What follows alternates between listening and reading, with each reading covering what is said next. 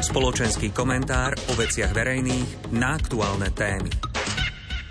Vážení poslucháči, po týždňoch verejných diskusí od prevalenia snahy súčasnej koalície o zásadné zmeny v trestnom práve a o zrušenie špeciálnej prokuratúry vyšli najavo nové skutočnosti. Rada prokurátorov ešte v decembri vyjadrila nesúhlas s navrhovaným postupom zrušenia špeciálnej prokuratúry.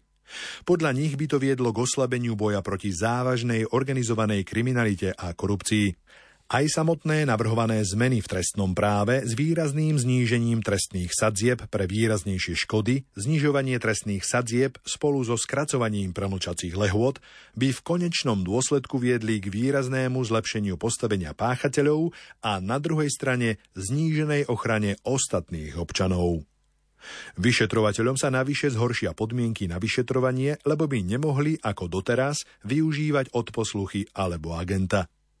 Právo poškodených sa dočkať ako takej spravodlivosti by po prijatí zásadných zmien bolo ešte ťažšie vymožiteľné.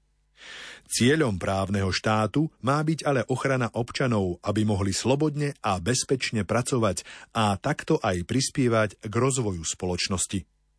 Ak niekto pochybil, tak podľa možností po prijatí trestu má byť snaha, aby stratil motiváciu pre budúcu trestnú činnosť a vrátil sa späť do spoločnosti ako prínosný člen. V dnešnej polarizovanej spoločnosti, kde jedna časť neverí druhej a narastajú aj prejavy ako verbálneho, tak aj fyzického násilia, potrebujeme nie revolucionárov, ale uzmieriteľov. Nedávno uplynuli dve storočnice – 100 rokov od smrti kontroverzného bolševického revolucionára Vladimíra Iliča Lenina a 100 rokov zasa od narodenia nášho už zosnulého kardinála Jána Chryzostoma Korca.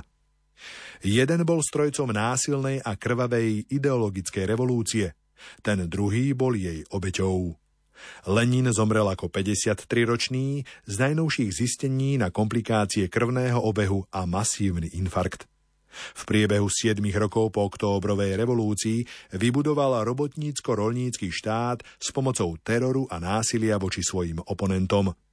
Historici hovoria o miliónoch obetí. Kardinál Korec zasa znášal príkoria tejto vtedy pokrokovej revolúcie. Ako člen jezuitskej rehole bol internovaný, po prepustení žil tajne ako reholník, kňaz a biskup.